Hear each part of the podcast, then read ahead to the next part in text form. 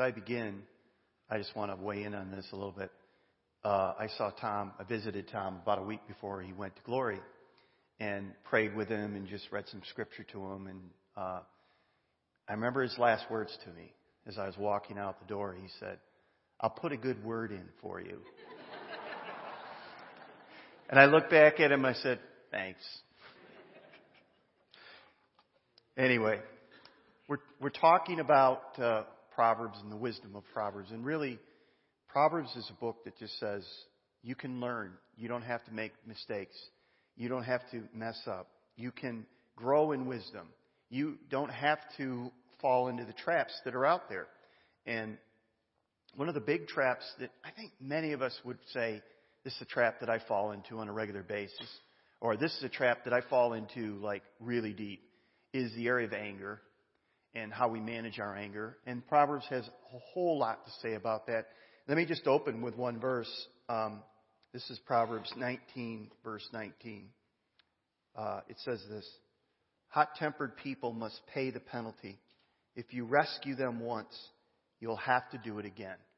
In other words, the writer of Proverbs is saying anger is, an, is a tough thing and it's an ongoing thing and it's a struggle. And some of you would say amen to that. That's, you know, a, a struggle that I have. Now, anger can be bad, but not always. Someone has called uh, anger the dynamite of the soul. And it is. It can, it can do a lot of damage. It can do a lot of damage. So what we want to talk about is how can we grow wise in this area of anger? Because I think we all struggle with it from time to time. And uh, just a few things we want to say about anger. The first one is that anger can damage your body and shorten your life. If you carry around anger, it will shorten your life and it will damage you. Uh, research from our neighbors at Iowa State University, and those of you that are there would be very proud of this. They collected data from 1,300 men over a period of nearly 40 years. Those in the top 25% who were the angriest had 1.5 times the risk of dying early compared to those in the lower 25%. So that, that's uh, a study. Another study looked at blood circulation uh, of a group of 3,000, almost 4,000 men and women, and found that anger and hostility in men increased the risk of uh, an irregular heart rhythm. And so anger can cause health issues. And we often respond to anger in a number of ways. Uh, one is we hold it in. and maybe that's your study, or that's your, your thing. Your thing is you hold it in. You just kind of just let it go, let it go. You know, you try to not react to it. Uh, but a Michigan study showed that subjects who indicated they were likely to suppress their anger in response to two hypothetical anger provoking situations had 1.7 times the mortality risk of those who expressed their anger. So if you hold it in, that's not healthy. But that's the response that many of us have when, when somebody does something, says something that angers us. Our, one of our natural responses is to do that. The opposite is we blow it out, right? And uh, you know, in the mental health community, there used to be a belief, and it was popular a number of years ago, that the best thing you could do for anger, or if you're struggling with anger, is just let it out. Yell, you know, they would do primal screams, they would yell, they would punch pillows, they would kick things and, uh, and stuff. But what they found was that when they, when they uh, did these studies and when they actually followed people who, you know, were given that counsel, they became more aggressive, they became more angry, they showed their aggression not only to pillows and didn't scream, but they showed their aggression towards their family, to their wives, to their children. Uh, they became more aggressive. Uh, they, the study found uh, that it was much better to take a few moments and do nothing when you are angry. Maybe count to ten. We've heard that before, right? And essentially, that's what it comes down to. That just, that holding it in is not a good response that blowing it out is not a good response. Both of those are unhealthy. Well, what does the scripture say? In uh, Proverbs chapter 14, verse 29. Whoever is slow to anger has great understanding, but he who is, has a hasty temper exalts folly. A tranquil heart, tranquil heart gives life to the flesh, but envy makes the bones rot. And so there's a management that we have to handle with, with anger. And we're going to talk a little bit more about that. So not only will anger uh, destroy your health and hurt you physically, but it will destroy the relationships, your friendships, and your community. Notice uh, Proverbs 15:18 says, "A hot-tempered man stirs up strife, but he who is slow to anger quiets contention." So, in a sense, we've been around people like that, right? People who just kind of blow up, and you go, "Man, I don't want to be around you." Uh, you don't say that to them because they blow up, right? You you just you just kind of quietly move to the you know out of the way. So the anger uh, in your soul primarily harms you, but it also impacts the relationships and the people around you, your community. Uh, if you can't manage anger, if you can't deal with it. Now, Jesus saw anger as a really, uh, a really significant thing that we got to get a hold of. Uh, in this Sermon on the Mount, and, and I'd love you to turn there just for a minute. By the way, if you don't have a Bible, we have these chair Bibles, and if you turn to page 736, I want to read just a, it's a few verses, but I think it's good for us to read it. And I want to give you my impression of what Jesus is saying and why he's saying it. This is Matthew 5:21. He says this: You have heard that our ancestors were told you must not murder. If you commit murder, you are subject to judgment. But I say that if you're even angry with somebody, you are subject to judgment. If you call somebody an idiot, you're in danger of being brought before the court. And if you curse somebody, you're in danger of the fires of hell. Now, that's all very interesting, and we talked a little bit about it uh, a week ago. But what I want to do is I want to, I want to look at something else. I want to look at the verses that follow that because Jesus says something pretty significant afterwards. He says this. So if you are presenting a sacrifice at the altar in the temple and you suddenly remember that someone has something against you, leave your sacrifice there at the altar. Go and be reconciled to that person. Then come and offer your sacrifice. When you are on your way to court with advers- your adversary, settle the differences quickly. Otherwise, your accuser may hand you over to a judge who will hand you over to an officer and you will be thrown in prison. And if that happens, you will surely not be free until you have paid the last penny. what's Jesus saying here? It's significant. What Jesus is saying here is if you have issues with other people, what we tend to do is we tend to blow up, we tend to hold it in, and Jesus says, no, no, no, no. What you need to do is you need to deal with them. You need to manage them. You need to, if you know, it, it would be like this. If I just remember just now or right before I came up on stage that I had an issue with another brother, Jesus saying, put the sermon aside, go and deal with it. It's that significant of an issue.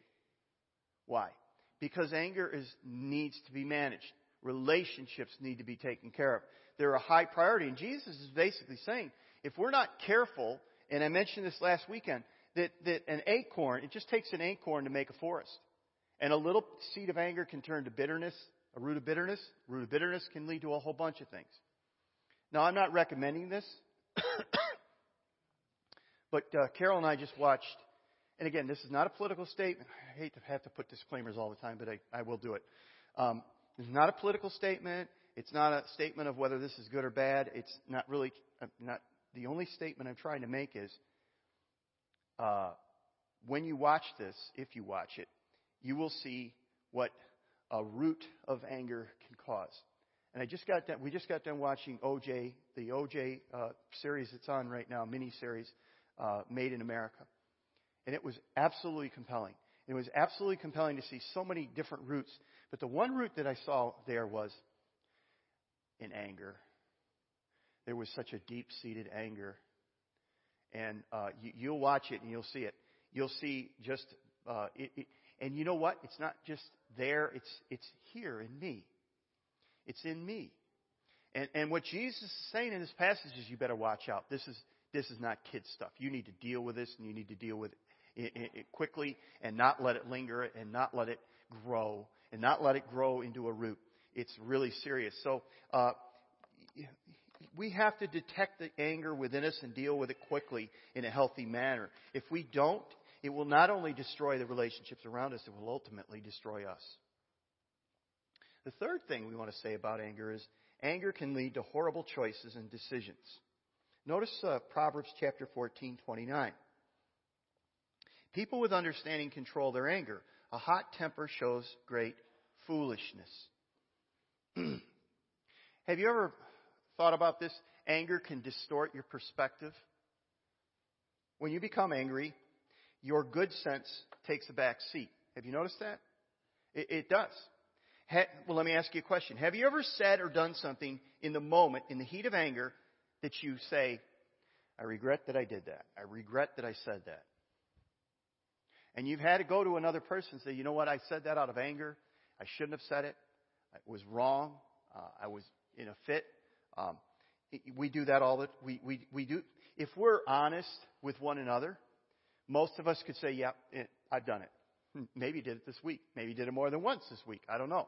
Uh, the bottom line is, this is a real problem that we have. And I want to make a take a moment and I want to talk about something. And you say, "Well, of course, Pastor, you're going to talk." Uh, and I want to talk about the effects of alcohol. You say, "Well, Pastor, you're a pastor. That's what you're supposed to. You're supposed to." you know, you're this teetotaler and, you know, you're not, you, no. Here, here's what I want to say. And you probably have noticed it. There are some people, and they take a drink or two, and they lose their inhibition, and they become a different person. They become mean, they become angry, or they become, they, they have no guard at all. And, and I just want to say that you, we've all heard of the angry drunk, right? Uh, you may be that person. You may be the person that when you get a little bit of drink, alcohol, you become a different person. You become a person that is not nice to be around. That your mouth goes. That your that your actions are bad.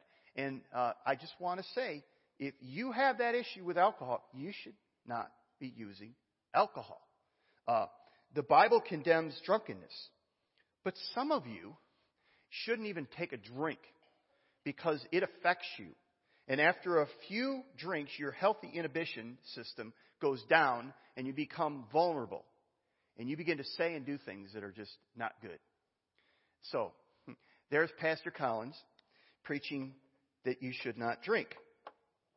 Um, but I'm just saying, some of you should not drink for the good of yourself and the good of your family and the good of your life.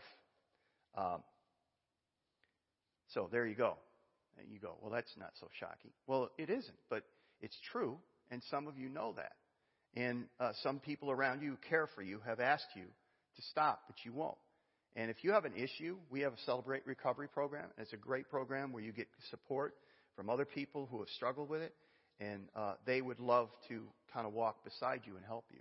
Because if you're if you're medicating yourself with drugs or alcohol, uh, there's there's a problem there. There's a spiritual problem there, and you cannot fix a spiritual problem with alcohol or with drugs. It's just not going to happen. All right, enough of that message. Let me move back to the other one. Now, some of you can't even see your own anger. You dismiss it. You say, "Well." And here's one of the signs. One of the signs is you don't, you don't take the responsibility for your words or your actions. You blame the stimulus. You blame the person. They cut me off. They said this. So it's almost like they did this, so, so I had to do this. This was the only way I could respond. How does that work when your kids play that card with you? Why'd you hit him? Because he hit me. You go, oh, okay, well then fine. No, you don't do that. But you know what? If, even if you can't see the anger that you struggle with, the people around you can. The, the people that love you, the people that care for you, they see it. And, and uh, they put up with it. Uh, anger has got a hold on you, and you may not even know it. well, you need to know it. The Bible says over and over that God, it's interesting. The Bible says over and over, you read the Old Testament, it says God is slow to anger. Slow to anger. Uh, for instance, Psalm 86:15 says, "But you, O Lord, are great, are a God merciful and gracious, slow to anger and abounding in steadfast love and, and faithfulness."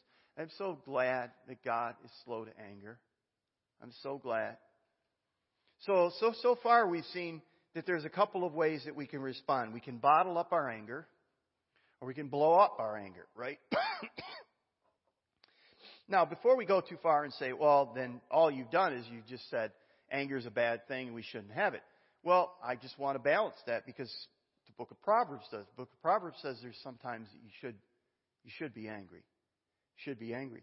Uh, I like what uh, John Chrysostom said. He was the Archbishop of Constantinople.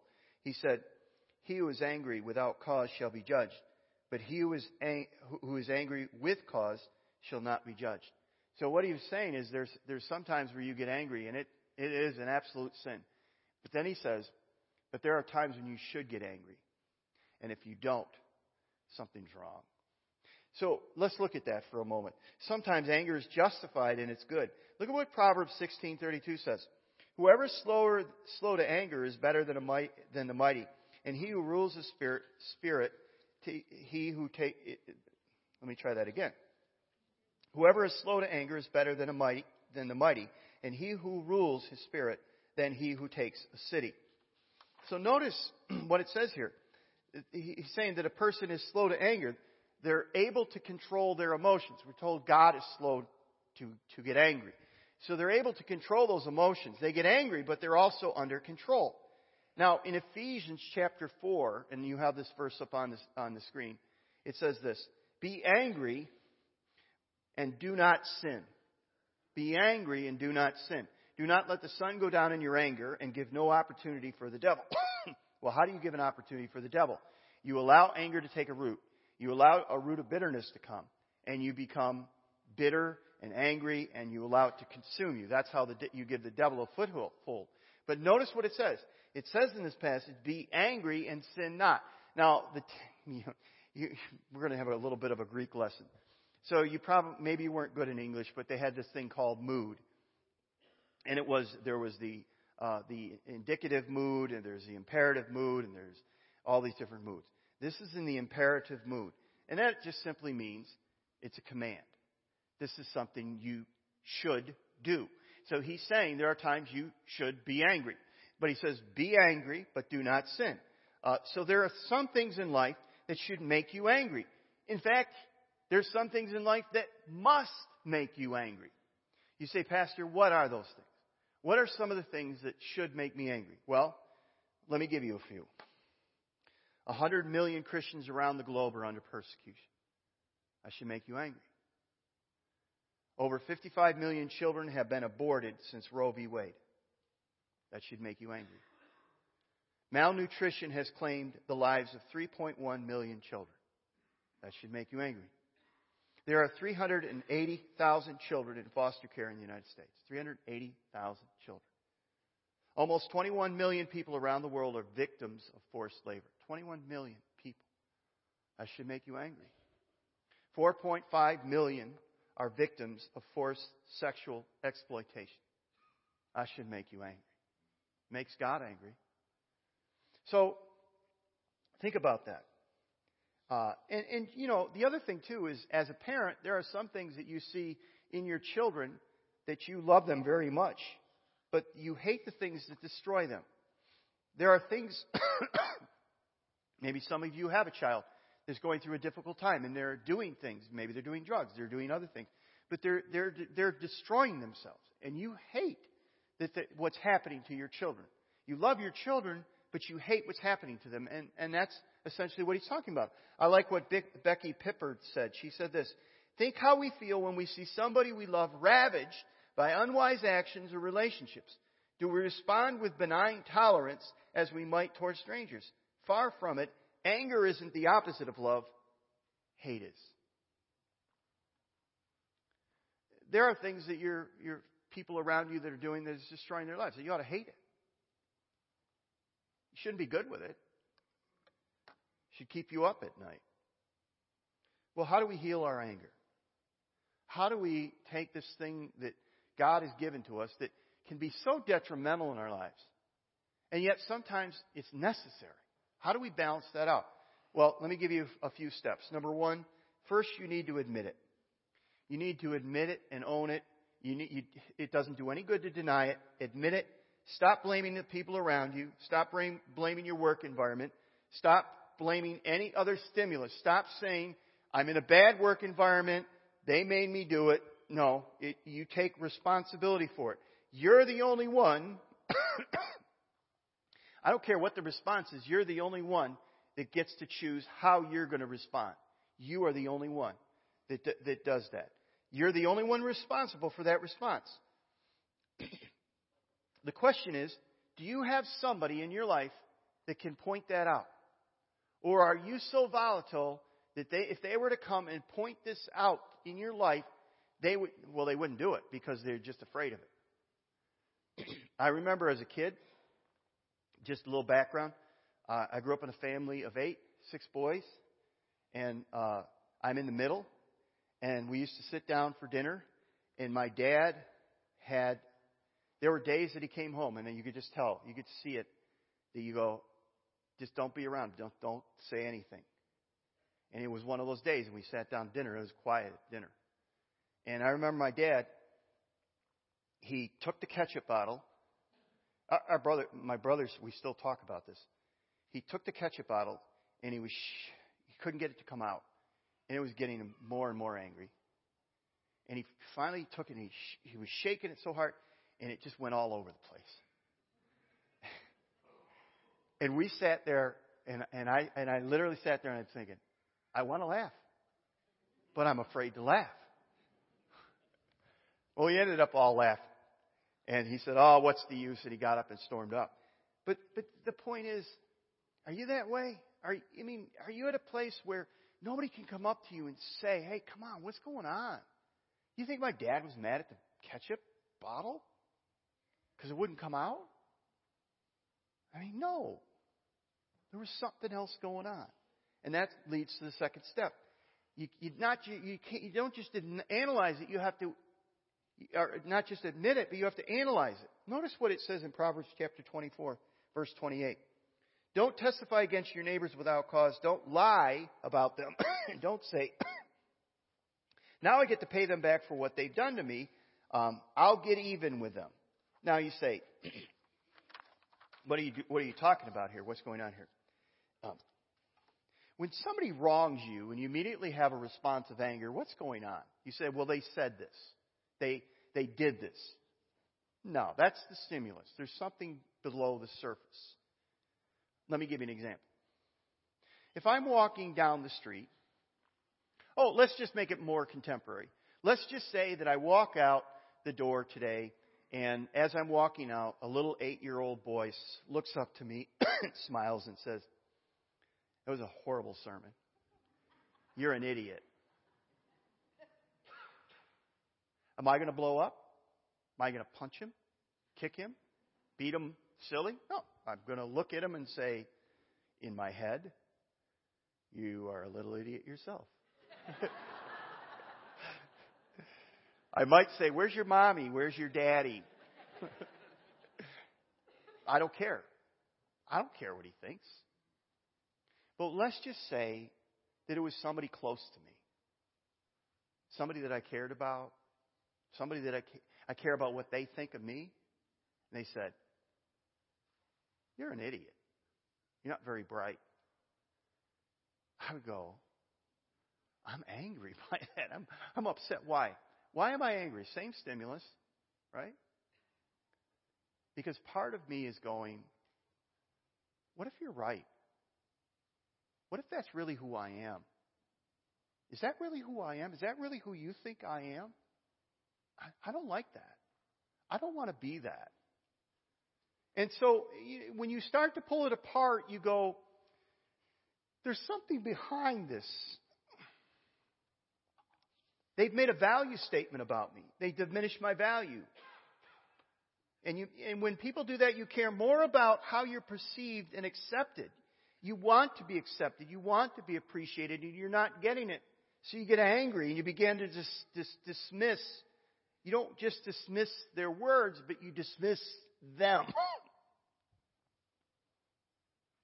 their credibility, you dismiss their credibility so that you can retain your value. In other words, what I'm saying is there's always something behind the initial stimulus. I, I remember a, a, a, while ago, this is a long time ago, I think, um, that I was uh, uh, trying to get home, and I was, you know, frustrated by people in front of me that just seemed like they were taking forever, and I finally got home and I was hanging out with the family, so to speak. And I was a little tense and I was a little worked up. And finally, I think Carol said something like, What's going on? I go, What? Nothing. Well, there was something going on. And, you know, you have to go below the layers and say, It wasn't the cars. What was going on? See, here's the point. Whenever you get angry, you need to ask yourself, what is this thing that is so important to me that I'm willing to go nuclear to the people around me? What is it that, that is causing me to go nuclear on the people around me? Because it's not probably the stimulus. It's probably not what's being said.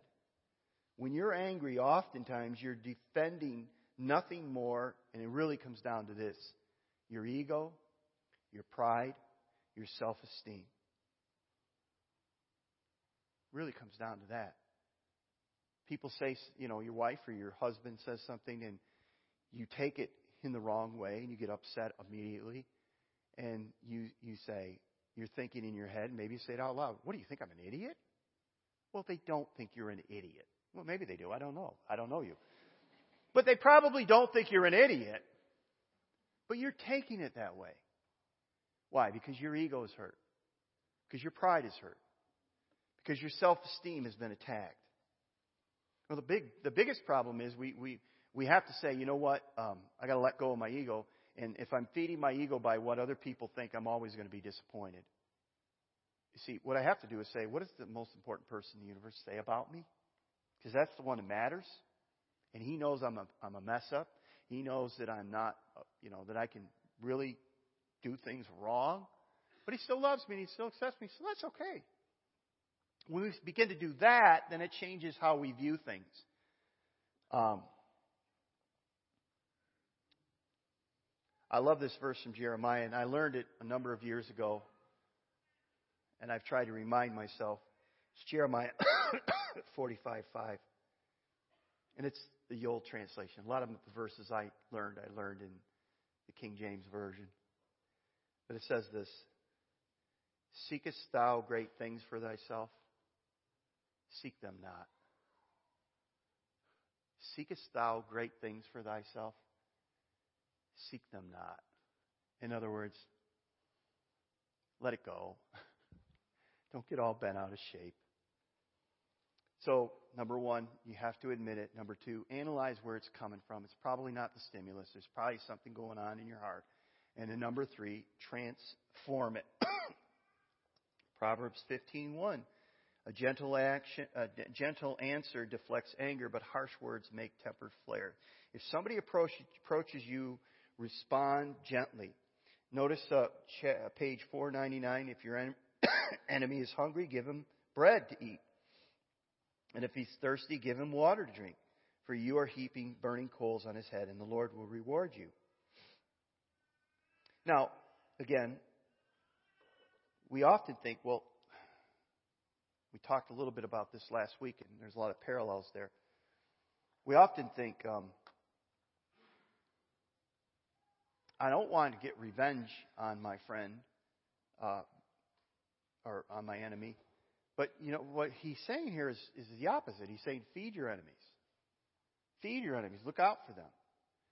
Uh, save them. You say, well, how in the world is that possible?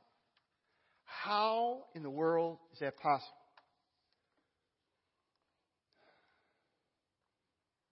The civil rights movement was led by Dr. Martin Luther King Jr.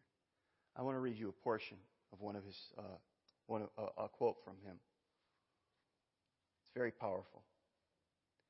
He says, Somehow we must be able to stand up against our most bitter opponents and say, We shall match your capacity to inflict suffering by our capacity to endure suffering. We will meet your physical force with soul force. Do to us what you will, and we will still love you. We cannot, in all good conscience, obey your unjust laws or abide by the unjust system because non cooperation with evil is as much as a moral obligation as is cooperation with good. So throw us in jail, and we will still love you. Bomb our homes, threaten our children, and as difficult as it is, we will still love you. Send your hooded perpetrators of violence into our communities at midnight, the midnight hour, and drag us out on some wayside road and leave us half dead as you beat us, and we will still love you. Send your propaganda agents around the country and make it appear that we are not fit, culturally and otherwise, for integration, but we will still love you. But be assured that we'll wear you down by our capacity to suffer, and one day we will win our freedom. We will not only win our freedom for ourselves, we will appeal to your heart and conscience that we will win you in the process, and our victory will be a double victory. What was he doing here? He was taking the scripture and applying it. So, what do we do with our anger? There's three possible responses we looked at. You can bottle up your anger, withdraw, be passive, inward, passive aggressive.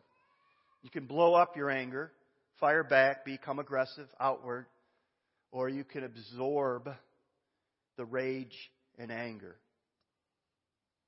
now, some people, maybe there's some here, you don't like hearing about the wrath of God. Yeah, I want to hear about the grace of God, but I don't like the wrath of God. I want a God of love. But here's the problem. Without the wrath of God, you have a God who is not moved by evil. He's not moved by sin. He's not moved by the fallenness of humankind.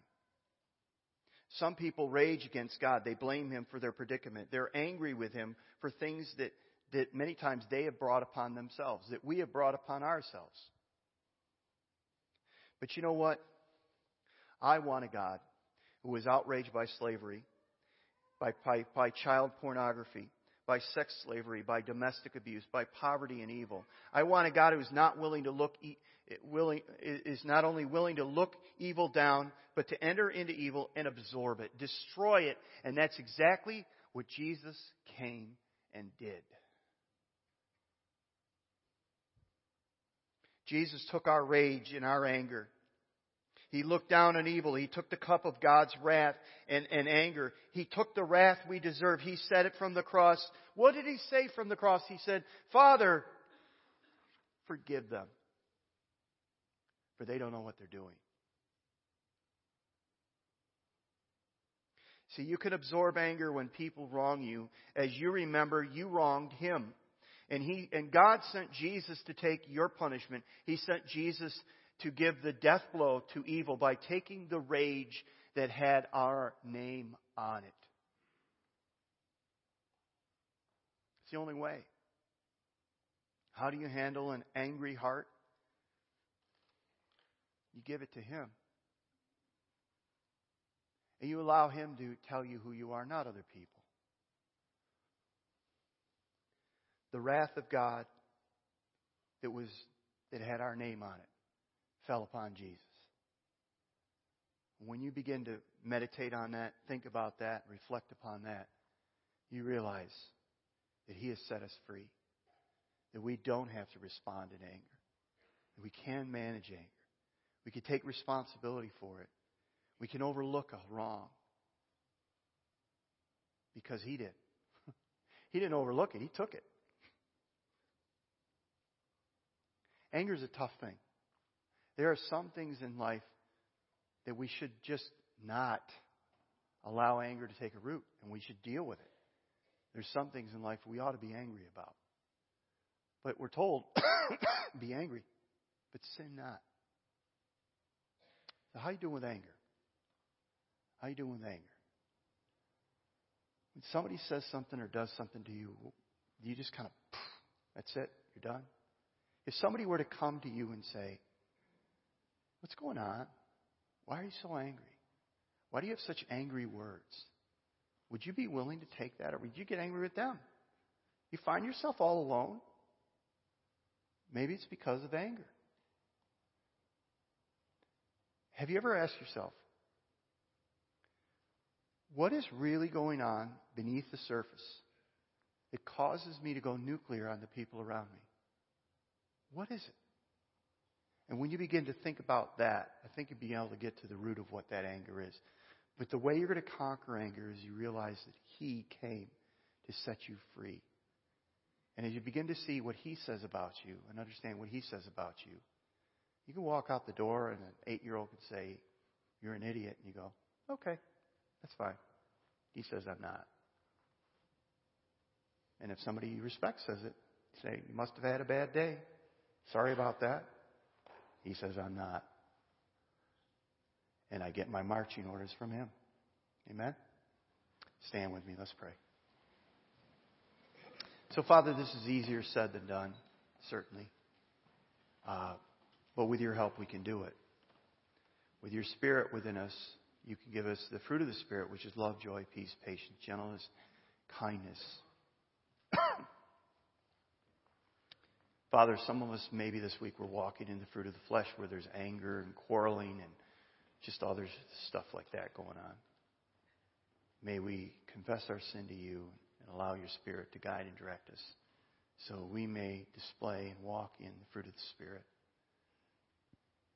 So when things are done and said to us, we can respond in a positive way because we are empowered by your Holy Spirit and we remember the one who came, took the wrath that had our name on it. We ask this in Jesus' name. Amen.